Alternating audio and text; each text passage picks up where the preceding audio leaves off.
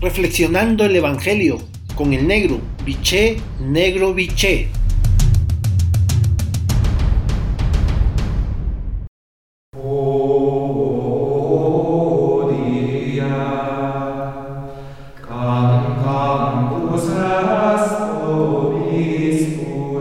Buen día hermanos y hermanas. Hoy el Evangelio de Mateo en su capítulo 10 versículos del 1 al 7, la frase central es la siguiente. Vayan a las ovejas de Israel. Lo primero es la llamada para vivir con Jesús. Vivir como Él. Vivir, nos diría Pablo, en Él.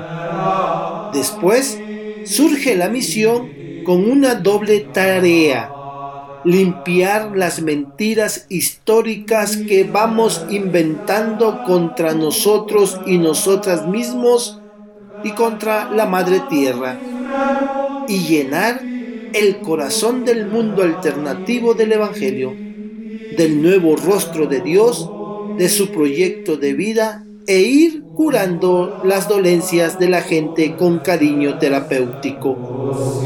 La misión es y quiere ser en equipo.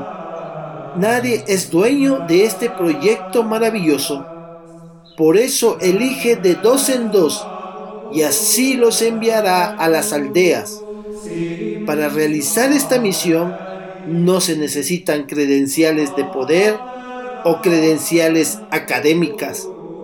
Basta ser pueblo sencillo.